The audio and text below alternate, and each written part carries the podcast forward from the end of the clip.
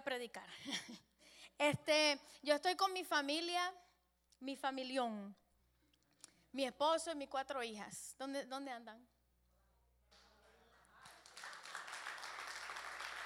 Cuatro hijas. O sea, mi esposo y yo, Josué, hemos obedecido lo que dice la palabra, el mandamiento de multiplicarse, así que ustedes sigan, ¿verdad? Y quiero decirle, le, anuncio, nadie me venga a decir, y el varón, ¿ok? Estoy harta de, oír eso. No tengo varón, yo le crié el varón a mi suegra, tengo cuatro mujeres. Y también vine con mi suegra, así que no voy a hacer chiste de suegra hoy.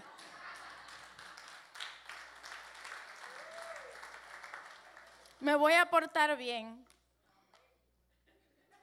Hoy. Sí, pueden quedarse sentados. Vamos a leer en Segunda de Reyes 4, del 8 en adelante, si tienen sus Biblias, si ya lo tienen por allá. Dios es bueno. Yo quiero traerle una palabra que el Señor me ha dado para ustedes. Y yo espero que ustedes la reciban así como que viene del corazón de Dios específicamente para ustedes. Bien, esto es una historia de Eliseo, un encuentro que tuvo con una señora tsunamita. Voy a empezar a leer en el nombre del Padre, del Hijo y Espíritu Santo. Aconteció, estamos en 2 Reyes 4, 8, ¿no? ¿Lo tienen?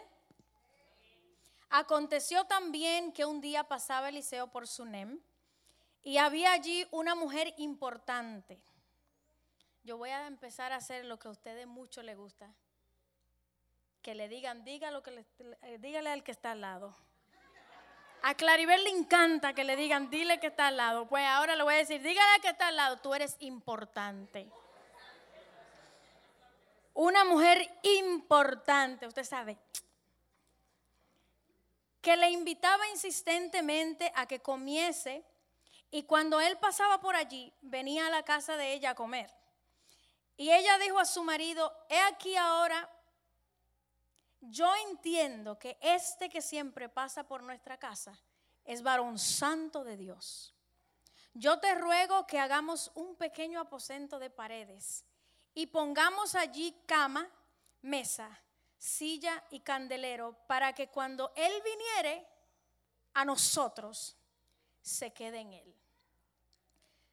En esta historia hay mucho de qué hablar, o sea, aquí hay, aquí hay enseñanzas infinitas que tuviéramos aquí toda la noche. Puede ser de la perspectiva de Dios, de la perspectiva de Eliseo, de la perspectiva del esposo de la señora y aún del criado de Eliseo. Yo le quiero hablar de la perspectiva de la señora importante. Bien, este mensaje se llama Construye un aposento alto. En todo este recuento, yo lo, lo, dividí en cinco pasos. Primero está la invitación. Segundo está el reconocimiento. Tercero es edificación del aposento alto, la bendición y el milagro. ¿Me oyeron? Cinco. La invitación, reconocimiento, edificación del aposento alto, la bendición y el milagro. Eh, ustedes saben que ustedes son de los míos, ¿verdad que sí? Yo los amo a ustedes, eh, pero le voy a avisar que vengo fuerte, le voy a dar duro Estoy bromeando. Yo vi a alguna gente como ubicando la salida por ahí. Se quedan aquí. Vamos a empezar por la invitación. Dice que ella consistentemente, o sea, ella insistía en que el hombre pasara por allí. Es importante ese dato, ¿sabes por qué? Porque uno invita lo que uno desea ella insistentemente invitaba que ese hombre, porque yo me imagino que ella sabía lo que decían de él, que era un profeta, que era un siervo de Dios, y ella quería que él estuviera en su ambiente. Es importante saber lo que una persona invita a su vida, porque lo que tú invitas tú quieres que esté cerca de ti. ¿Estás tú invitando la presencia de Dios a tu vida? Porque esa señora entendía que ahí había algo que ella necesitaba y ella lo invitaba. Y quiero aclarar que permitir e invitar no es lo mismo. Nosotros permitimos por falta de carácter o por alguna necesidad. Pero es muy diferente invitar porque invitar hay un deseo. Y lo que tú invitas en tu vida dice mucho de tus motivaciones y de tus deseos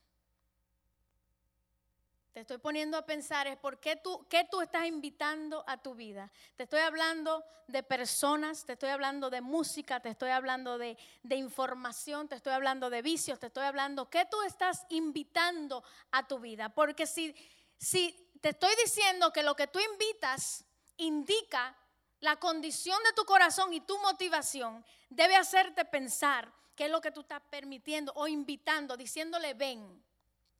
Permitir es diferente porque a veces nosotros permitimos por, por cobardía o por alguna situación dada, pero invitar es decirle ven, entra. Y lo importante de esta historia es que ella entendió que él tenía a Dios. Y yo quiero que tú entiendas de esta manera, a Dios hay que invitarlo. El Espíritu Santo hay que invitarlo porque Él nos dio libre albedrío. O sea que Él no forza que nadie lo ama nadie lo ame. Ni siquiera la salvación en la fuerza. Es una cuestión de que Él quiere que tú le digas, ven, que tú invites. Y no solamente que tú lo invites a Él, pero todo lo que tiene que ver con Dios, con su gracia, que tú le hagas una invitación. ¿Estamos claros ahí? Bien. El segundo es el reconocimiento. En el versículo 9 dice ella, me encanta esta parte porque ella dice, y ella dijo a su marido, he aquí ahora yo entiendo que este hombre que pasa por nuestra casa es varón de Dios. El reconocimiento es otro paso porque ella lo invitaba porque ella escuchaba.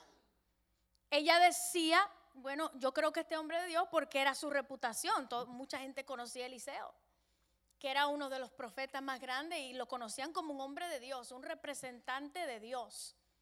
Y ella lo invitaba y comía. Decía que él comía por ahí, o sea que él, él había ido varias veces a comer con ellos. Entonces ella llega a la conclusión y dice que ahora yo puedo ver que es verdad que este hombre es un hombre de Dios. ¿Qué conversación habrá tenido ella con Eliseo?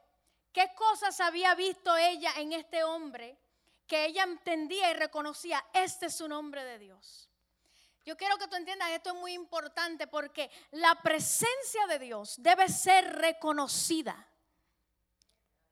Le voy a explicar por qué.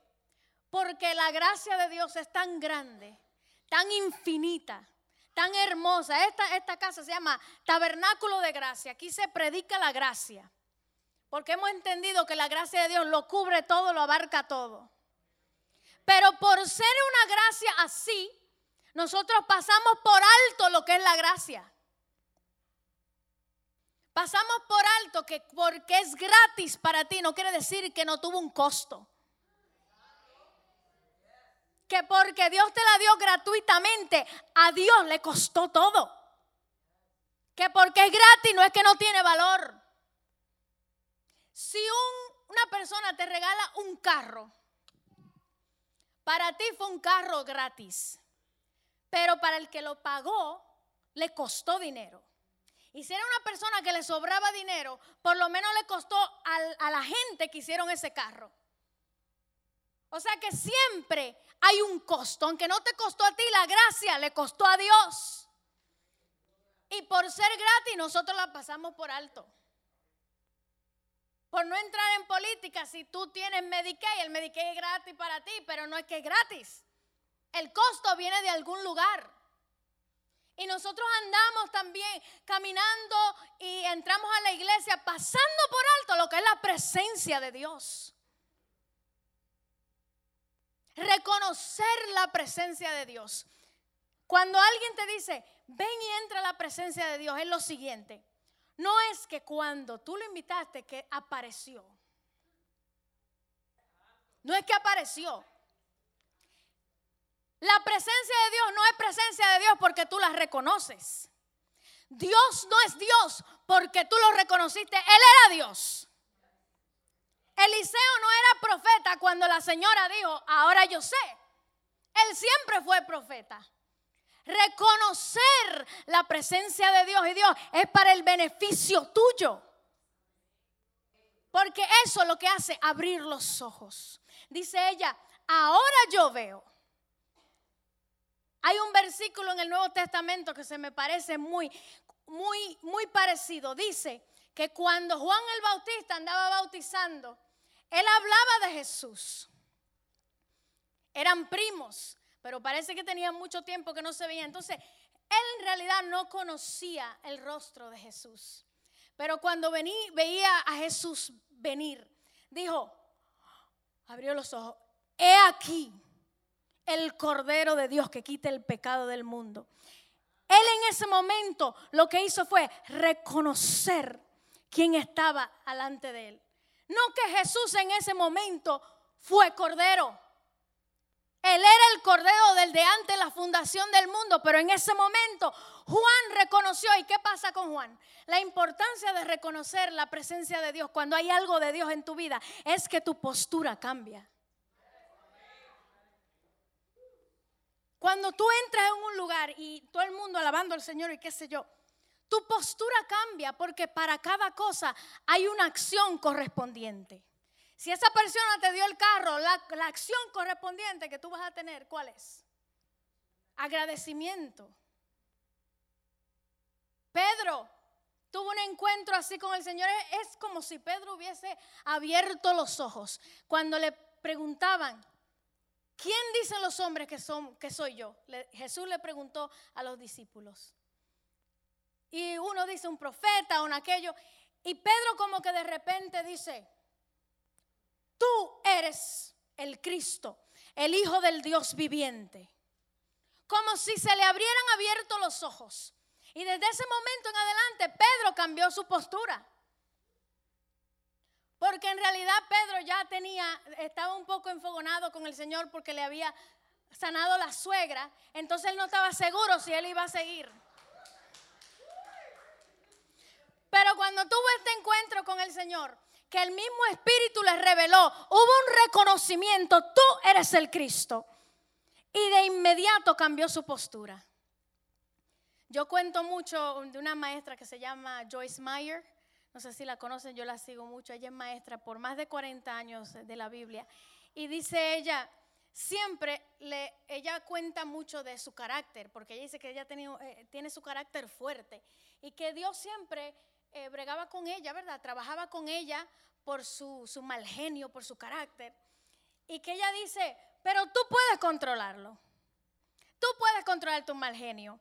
Tú puedes controlar tu malcriadeza. Tú sabes cómo yo sé, dice ella, porque si tú en el momento que estás haciendo tu malcriaeza, ¿verdad? Eh, discutiendo con tu esposo y te toca la puerta y el pastor, tú cambias de inmediato. Pastor, venga, venga, pase. Siéntese. Ay, qué bendición. Gloria a Dios. Mi amor, ve, búscale un agua, ve.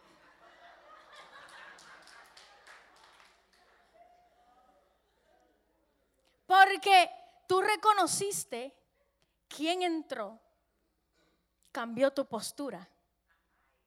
Él no dejaba de ser el pastor. Tú no lo hiciste pastor. Tú no, ella no hizo Eliseo profeta. Ni tú haces la presencia de Dios, ni lo hace Dios. Es que reconocer cambia tu postura. Yo era cajera por un tiempo atrás. Eh, y siempre nos enseñaban a cómo reconocer un billete falso. ¿Cómo tú crees que nos enseñan a conocer un, billete falso? Pues lo que hacen es que nos muestran un billete falso, nos dicen qué es lo que están haciendo últimamente con los billetes falsos, nos encuentran eh, los, los detallitos, mira, esto es falso, mira, cuando no tiene esto, cuando tiene aquello. Pues bien, tú lo ves, tú puedes decir, bueno, un billete falso. Pero yo entendí que no era así que se aprendía, que yo no lo reconocía así. ¿Tú sabes cómo yo lo reconocía? Por tanto, bregar con lo real, que cuando venía algo que no era real, yo lo reconocía. Así que cuando tú estás en la presencia del Señor, tú sabes y reconoces lo que no viene de la presencia del Señor. Tanto, tanto dinero que yo bregaba, yo decía, esto es real, esto es real. Cuando me pasaba uno, yo decía, eh, esto cambió. Así que a las solteras que están buscando marido, ya tú sabes, métete en la presencia del Señor para que cuando entre un payaso por ahí tú reconozcas lo que es real y lo que no es real. Amén. Se metió Dios. Ahora sí se metió Dios. Bien, yo no voy a, durar mucho, pero yo quiero hablar de este, de este otro paso que se llama la edificación del aposento alto. Después que ella reconoce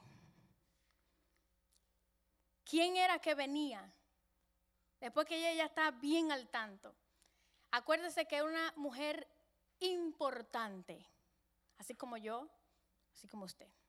Una mujer importante que seguro ella se, dice la Biblia que se codaba con reyes, que conocía mucha gente. Pero al ella ver que ese que estaba ahí no era cualquiera, ella, ella, ella podía reconocer este diferente, este es un hombre de Dios.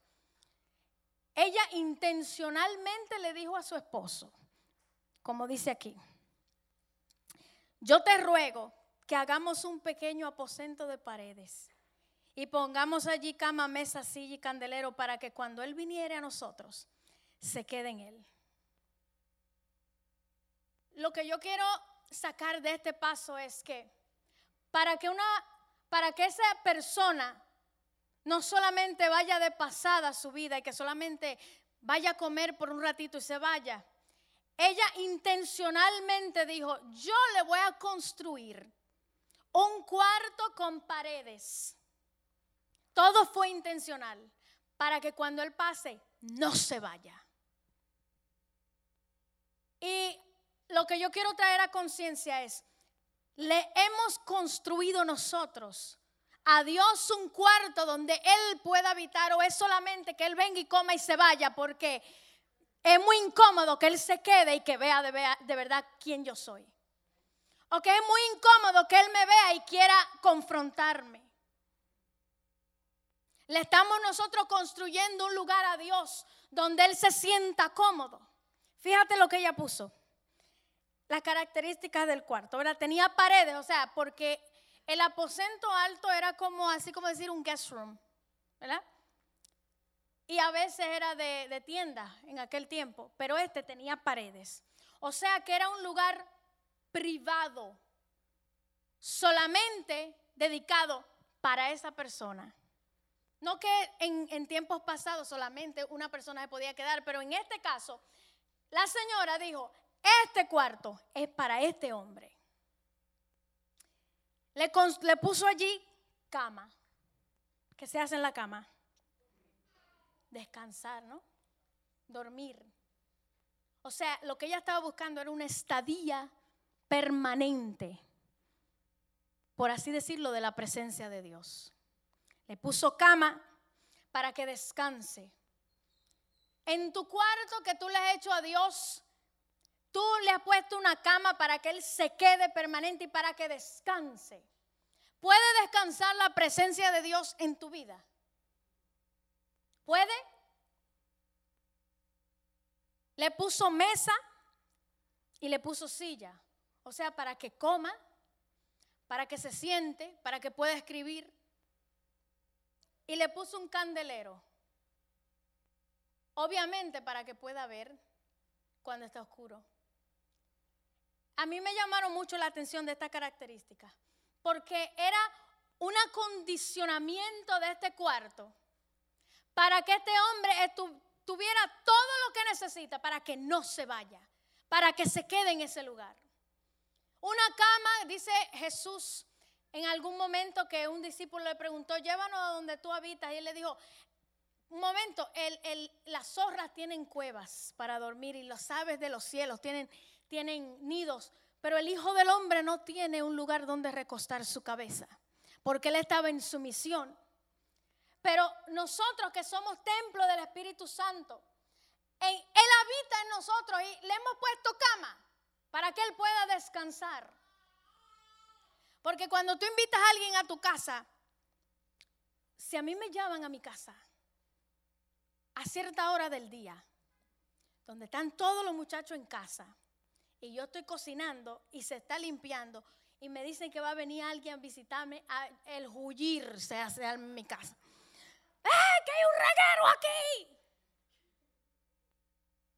Si es Josué que entra, si, o, si me llama Mildred, o si alguien de mi confianza, porque ellos saben cómo es la cosa, pero un visitante importante y me dice a mí que viene para mi casa, no, esa casa tiene que estar nítida y olorosa. Hasta la cortina se le cambian. ¿Sí o no? ¿Estoy mintiendo? Usted se vota. ¿Y por qué nosotros no nos votamos cuando le damos casa a Dios? ¿Por qué tú no pones cortinas nuevas? ¿Por qué tú no te ves oloriente? ¿Por qué tú no tratas de darle la mejor habitación de tu vida a Dios? Donde Él pueda venir, descansar, reposar. Porque nosotros lo que queremos es que Dios, por, porque como la gracia todo lo abarca, pues entonces ya nosotros no queremos eh, trabajar en nada. Porque como Dios perdona todo, pues ya vamos a quedarnos. No, Señor, es tiempo de poner la casa en orden. Nosotros no podemos ser cristianos que sigamos en esto, señores. No hay tiempo. No hay tiempo. Vamos a ser reales. Démosle gracias a Dios por su gracia y por su perdón eterno, infinito. Que no hay nada que nosotros hagamos que Él se lo merezca, pero es la reacción correspondiente. ¿Cómo tú vas a decir que tú eres un hijo de Dios y tu casa está sucia todo el tiempo? ¿Cómo tú vas a decir que tú eres un hijo de Dios y tú te viste como una ramera que todavía no ha conocido la gracia de Dios?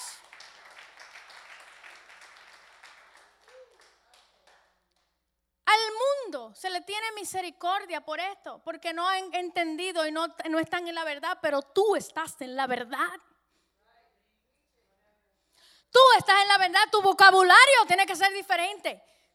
Dice la Biblia que de una fuente no pueden salir dos aguas. Agua dulce y agua amarga no puede. Una fuente solo da una clase de agua. Y si tú estás dando agua amarga, en ti no hay agua dulce.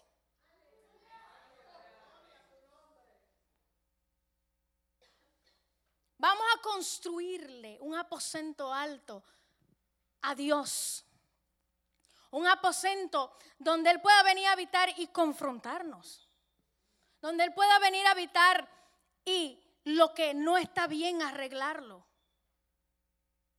Pero tratemos de que ese aposento esté de una manera en que Él diga, yo me siento cómoda, así como tú harías con cualquier visita que vienen de, algún país van a durar aquí una semana y tú vas y arregla todo.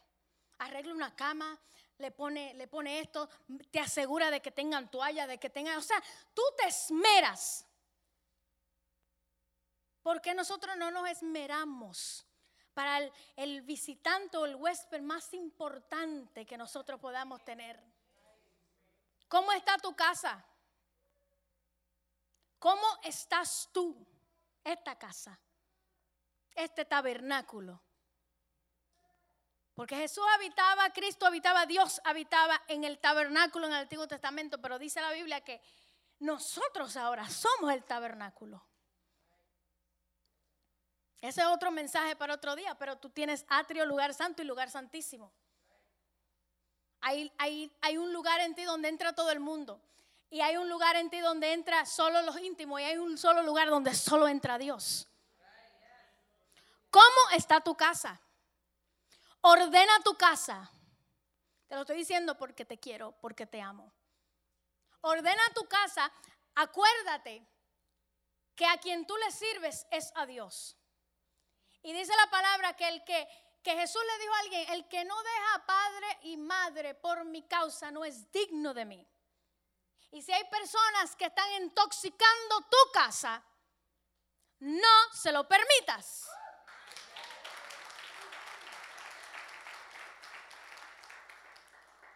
Si hay música que está intoxicando tu vida, no la permitas, sácala. Si hay cosas en la televisión, le digo, no, no vengo a tirar puya, pero la novela hoy en día es una cosa asquerosa. Claro, porque ustedes me están mirando así, porque yo sé que muchísimos de ustedes ven novelas, yo sé. A mí me gusta la novela. Pero el asunto es que nosotros acomodamos las cosas. Ay, sí, esa escena estuvo horrorosa. Pero esta estuvo bonita. Porque eso es el diablo. El diablo nos está metiendo gato por liebre. Donde quiera nos mete cosas bonitas y después entra una cosa que nos tosica y nos va acomodando. Y nosotros nos vamos acostumbrando a todo esto. Esto no es fácil, el Evangelio no es fácil. Si a ustedes le vendieron que porque la gracia es gratis, que el Evangelio es fácil, pues es mentira. El Evangelio no es fácil. Ser apartados del mundo no es fácil. Construyele un aposento alto. Lo voy a dejar ahí.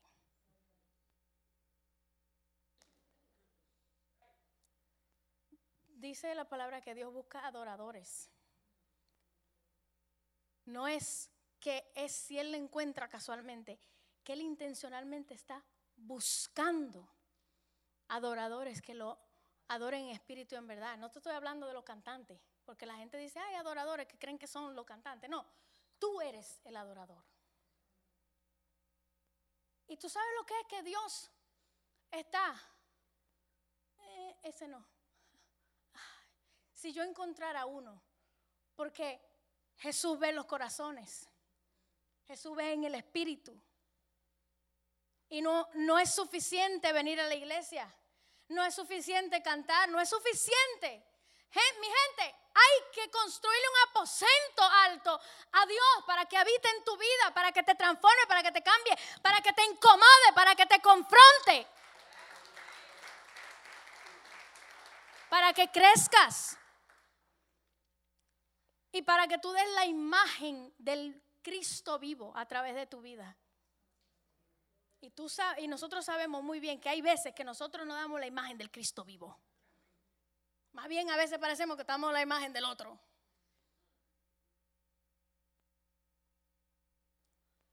Después que hay una invitación, un reconocimiento y que se le construye un aposento alto al profeta, viene la bendición. Porque ese es el resultado de cuando tú dedicas tu vida, tu corazón, tu casa a Dios. Dice que el, si usted sigue leyendo y, sigue el, cuento, dice que el profeta como que se quedó tan agradecido, tan sorprendido. Dice, ella ha sido como tan, tan buena hospedadora. Y manda al siervo a buscarla. Y le dice, eh, y le dice, tú necesitas algo, tú quieres algo de mí. Y ella le dijo, no señor, yo habito entre mi pueblo. Yo no sé muy bien qué fue lo que ella le quiso decir, pero en, otras palabras, yo estoy bien. Yo soy importante, yo estoy bien, ¿no? usted no necesita darme nada. Pero el profeta quería bendecirla. Entonces el, el siervo le dice, mira, ella no tiene hijos. Y él le dice, oh, un año, de ahora a un año tú vas a tener un hijo. ¿Por qué me gusta mencionar esto? Porque las bendiciones de Dios son así. A veces lo que tú ni pides, el Señor te lo da. Dice la palabra de Dios, deleítate a sí mismo, Jehová, y Él te concederá las peticiones de tu corazón. Yo siempre quise tener un hogar, siempre, siempre lo daba el Señor. Y no con cualquier gente. Yo le decía, yo quiero tener un hogar con Josué. Cada vez que yo lo oraba a Josué, yo cuando rompíamos, es con ese, yo me quiero casar con ese. Claro, porque tiene los ojitos lindos, me va a arreglar a las muchachas o los muchachos. Yo dije, no, ese. Yo quiero un hogar, pero nunca en mi vida yo le pedí al Señor, yo quiero gemelo. Nunca le pedí eso. Pero el Señor agarra los deseos más profundos de tu corazón, hasta lo que tú ni sabes que tú querías, el Señor te lo da. Esa es la bendición que viene de Dios. El Señor dice que Él quiere bendecir. ¿No tú sabes, Georgie? Él quiere bendecirte. Él se deleita en bendecir su pueblo, su iglesia. Él quiere darte más allá. Dice que Él nos da más allá, mucho más abundante de lo que sabemos pedir. Lo que está muy profundo en tu corazón, pero dice la Biblia que deleítate a sí mismo en Jehová. Esta bendición vino después que esa señora lo acomodó y le dijo, quédate aquí. Yo no quiero nada de ti, yo lo que quiero es tu presencia aquí. Eso es deleitarte a sí mismo en la presencia de Dios. Deleítate a sí mismo. Y Él concederá todas las peticiones de tu corazón. Eso no lo digo yo, eso lo dice la Biblia. Y lo que dice Dios es ley. Deleítate a sí mismo, Jehová, que las peticiones de tu corazón van a ser concedidas. Le dio un hijo. Esa mujer no estaba pidiendo hijo. Digo, eh, en realidad, eh, los que tenemos hijos sabemos que es una bendición, pero un problemita también, tú sabes. Por favor, vamos a ser sinceros. ¿Dónde están los padres aquí? Los que tienen muchachos. Y ustedes están siempre felices, siempre, siempre, siempre, como así, como siempre. No. Uno se incomoda mucho. Todo cambia, pero es una bendición. Después del milagro pasó una cuestión, y esas son cosas que, de las que yo no entiendo de Dios, que Él hace cosas como que se parecen que se contradicen. El muchacho, después que se fue el, eh, el profeta Eliseo, el muchacho se muere. Pero ¿qué pasa? Que se lo voy a leer mejor. No, no se me olvidó, pero es que yo creo que el relato está mejor que lo que yo voy a decir. Después que murió, dice, ella entonces subió, estoy en el 21, y lo puso sobre la cama del varón de Dios, y cerrando la puerta, la puerta se salió. Mira dónde lo puso. ¿Te habla algo eso? Lo puso en la cama que ella le hizo al varón, que estaba dedicado para el varón. O sea, ella, llevó su problema al mismo lugar donde ella les construyó y le abrió la puerta a Dios. Fue y lo tendió sobre esa cama. Y dice, llamando luego a su marido, le dijo, te ruego que me envíes. Más adelante le dijo, él le dijo, ¿para qué vas a verle hoy? No es luna nueva, ni día de reposo. ella le respondió, paz ella le respondió hasta aún a su marido, el muchacho está muerto, ¿ustedes entienden? Su único hijo que Dios le dio su bendición está muerto, tendido en una cama. Y el marido le dice, ¿qué te pasa? ¿Para dónde tú vas? Paz. En otra manera, yo no voy a hablar de este asunto. Yo voy, yo voy a la fuente. No voy a hablar de este asunto, ni voy a decir que está muerto, ni voy a decir, no voy a hablar de mi derrota. Y, lo, como le dijo fue paz. Es como, no te metas, yo sé lo que voy a hacer. Yo, yo voy a hacer un asunto. Y después hizo enalbrar el asna y dijo, criado, guía y anda. Y no me hagas detener en el camino, sino cuando yo te dijere. O sea, no me hagas perder tiempo. Tú sigue para allá porque yo voy en una misión. ¿Qué fue lo que hizo ella? Que cuando ella vio que se metió un tremendo problema, se le murió su hijo, una de esas situaciones que nosotros no entendemos, que no nos buscamos, tragedia, enfermedades, muerte, lo que sea. Ella entendió, esto a mí me lo dio Dios. Entonces yo no hago nada con decirle a mi marido, mira lo que pasó, se murió el muchacho. Porque mi marido no me puede ayudar con esto. Y le dijo también al criado, no te detenga hasta que yo no te diga. No me desenfoque. No me haga perder tiempo que voy en una, voy en una misión. La misión cuál es? Que yo voy a la fuente. Yo voy a donde yo sé que puede ayudarme con este asunto porque ese, esa bendición vino de él. En otras palabras, el que invita paga. Si Dios te dio algo, una iglesia, un ministerio, un hijo, una familia, lo que sea, Oye, tú tienes todo el derecho de decirle al Señor, tú me lo diste, tú pagas este lío. Tú me lo diste, tú me ayudas a resolver este lío. Sí, pero llévaselo al aposento. Deja la habladera.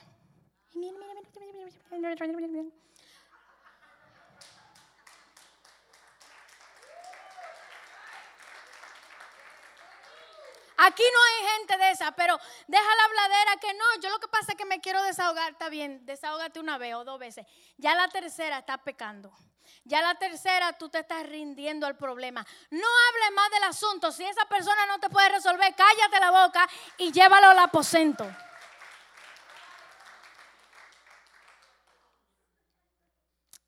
Dale suave, Jessica, esa gente. Ella fue y llegó donde, eh, donde estaba el, profeta. Y quien la viene a visitar, a quien la viene a, recibir, es Giesi, que es el criado. Y le dice, todo está bien con tu marido y con tu hijo. Y ella le dijo, bien. Qué lindo está eso, ¿verdad? Ella le dijo, bien. En otra palabra, mi amigo, usted a mí tampoco me puede ayudar. Eh, ¿Dónde está tu jefe? Todo está bien. Yo no voy a gastar saliva y no voy a hablar de este asunto hasta que yo no vea al hombre de Dios. El hombre de Dios la ve y dice la palabra que ella se asió de sus pies. Un asunto así como lo que estaba pasando con, con Alía hoy y, y, Margie. Es más, yo, yo, ven acá, Josh. Ven, ven, pa yo, ven.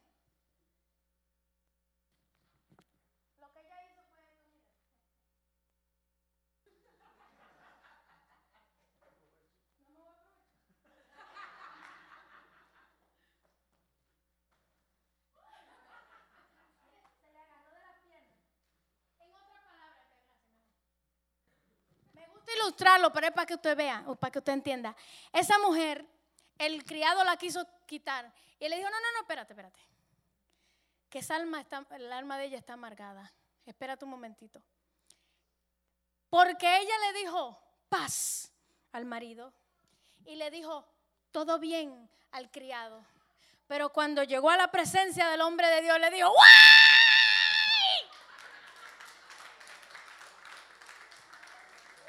La mujer fina, todo bien. Todo bien. Mi amor, paz, paz, I got this. Cuando llegó a la presencia de Dios, pero ven acá. Tú te estás burlando de mí. Después que tú me das el muchacho, ahora me va a permitir que se muera. Y le dije, no, señor. Y entonces él pretendió mandar al criado con, con el asunto de él para que se lo ponga al muchacho. Y le digo, no, no, no, no, no, no, no. De aquí yo no me voy hasta que tú no vayas conmigo, porque ese muchacho salió por tu profecía, así que ven conmigo al aposento donde yo te di. Y el profeta dijo, bueno, esta mujer no me va a dejar ahí. Y llegó hasta el lugar. Yo no quiero ya seguir abundando más porque el muchacho revivió. Pasaron una serie de cosas de cómo él lo revivió, que, que tienen que ver con cosas proféticas, pero no vienen al caso el muchacho fue resucitado. Pero hay una parte de este milagro que, viene así. Primeramente, ella reconoce cuando tuvo el problema, ¿quién puede ayudarlo con el problema? Lo primero. Segundo, ella fue diligente y se movió. ¿Vieron? Eh, eh, paz, mi amor, no te preocupes. no te pares por el camino que voy para allá. No hables tanto del problema. Y, acuérdate, no con todo el mundo se puede hablar de tu problema. Yo tengo gente íntima a la que yo amo, pero yo sé que su vida no está consagrada a Dios y hay cosas que yo no la comparto. Porque qué valor de lo que tú me digas puede tener si no viene de, una revelación del mismo Dios para mí. con todo el mundo tú no puedes hablar de tu problema. Las mujeres casadas, tú no puedes hablar de con todo el mundo de, tus problemas con tu marido. Sí, porque con toda la buena intención del mundo te dijo, ah, pues déjalo, no importa. Eh, eh, eh, Nosotras que somos malcriadas por naturaleza. I'm not the only one. Come on, girls. Yo no soy la única. Nosotras todas somos medio malcriadas. Pero, porque todas somos así, tú tienes que buscar mujeres, sobre todo mujeres, no, no andes diciendo tu problema un hombre. Mujeres de Dios que te puedan dar un consejo que venga de la misma boca de Dios o del corazón de Dios. Así que no con todo el mundo hable de tus problemas. Ve directo a Dios, no a ninguna otra persona. No ande buscando profeta, no ande buscando nada. Ve al mismo lugar, a la misma persona que te bendijo, a la misma persona que te llamó. Ve directo allá. Deja a Dios solo con el problema. Que Él se encargue. Porque cuando Él volvió, el muchacho estaba tendido en la cama y el profeta Eliseo se quedó en el aposento alto con el muchacho. Y ahí empezó a hacer el trabajo que él iba a hacer. Pero ella salió.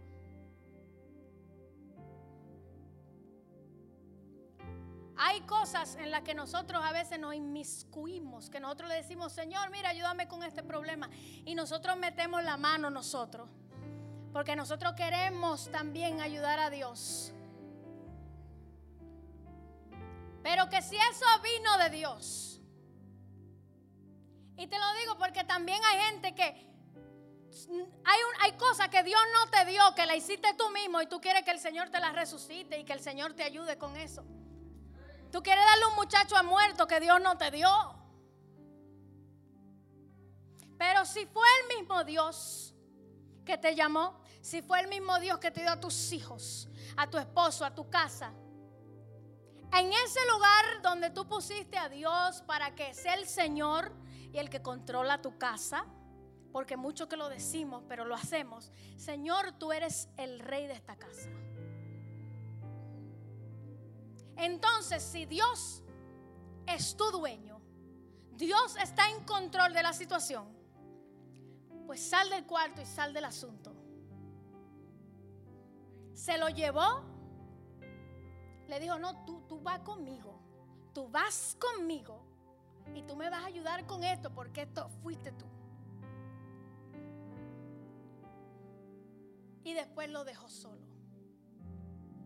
Ven, Señor, al lugar donde yo te construí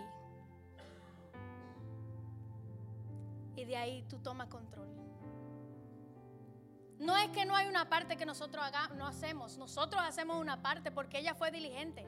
Ella en el momento que vio, ok, yo sé quién puede resolver y se movió y fue diligente e hizo y, se y no dejó que la desenfocaran y fue a la fuente. Pero ahí llega un momento en que tú tienes que salirte del medio. Llega un momento que tú tienes que callarte la boca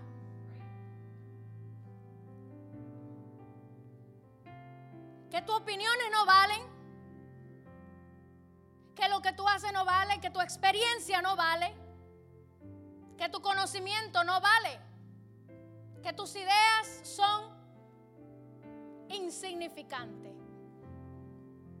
Llega un momento en que ese asunto solamente eh, tú lo puedes dejar a Dios. Pero todo esto pasó en el aposento.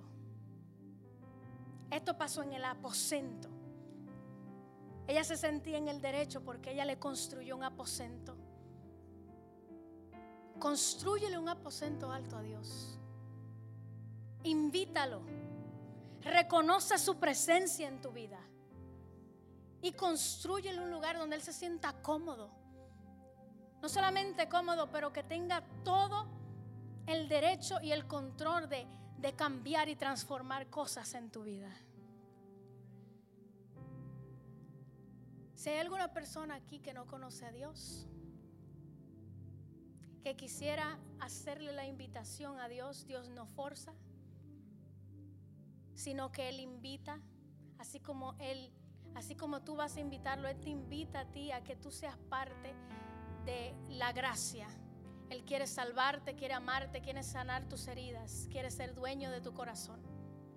Si hay alguien que quiera invitar a Dios a su corazón, a Jesucristo como su Salvador, si, si hay alguien, solo una persona, puede levantar su mano.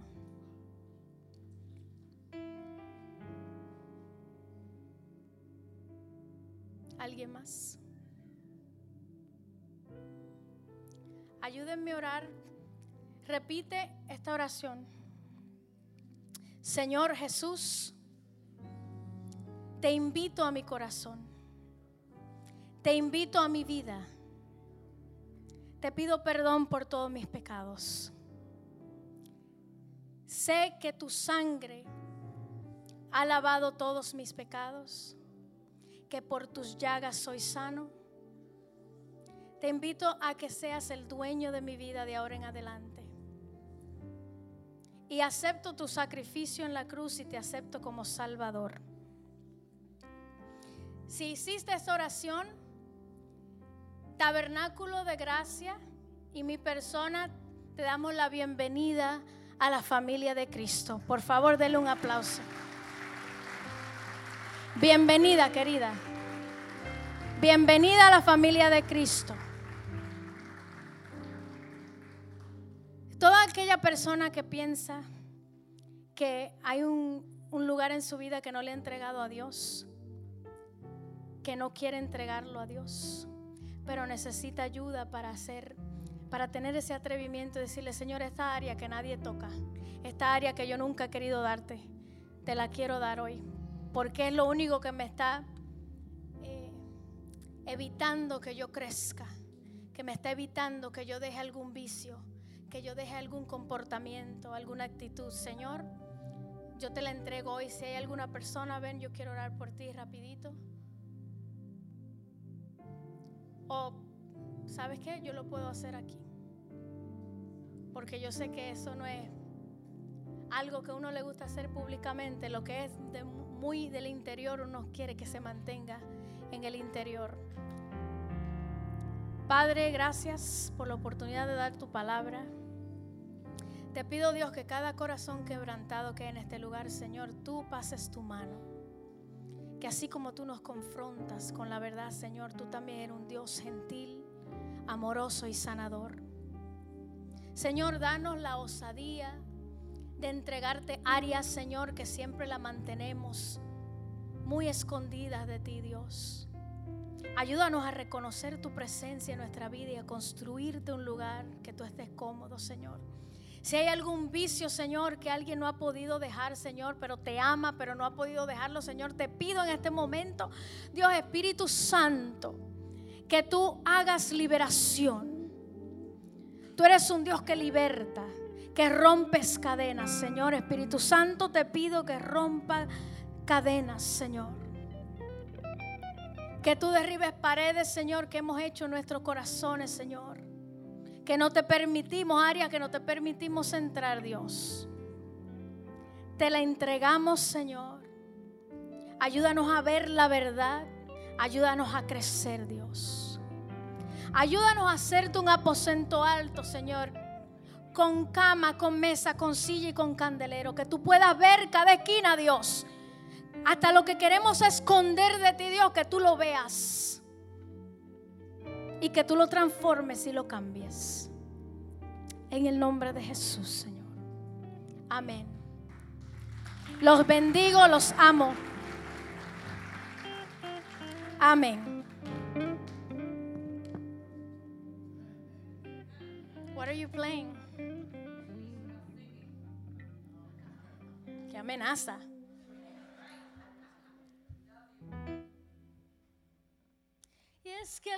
Gozo de mi vida lo encontré en tu presencia. Y han sanado las heridas de mi ser en tu presencia. La paz que yo no tenía, el fin la hallé en tu presencia y no existe fuerza que me haga mover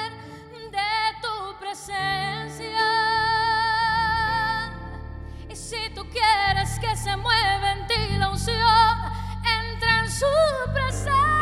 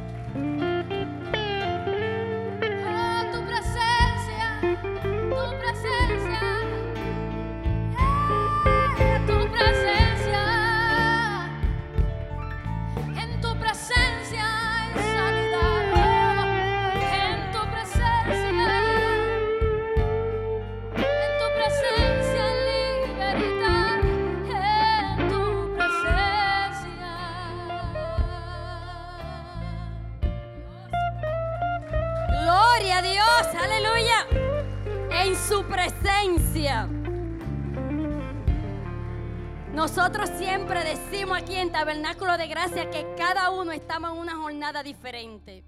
Pero aún en medio de nuestra jornada podemos hacer un altar, un aposento alto para que Él more y nos ayude a salir de donde estamos. Bendito Dios. Ha hablado el Señor ha hablado a nuestra vida. El Señor nos ama tanto que siempre trae una palabra de aliento y una palabra para enderezarnos, para que podamos entender que no estamos solos en este caminar, que Él está ahí. Así que nos vamos a despedir en esta hora. Y quiero pedirle, por favor, que nos acompañen cuando salgamos de aquí. Vamos a ir al parque al frente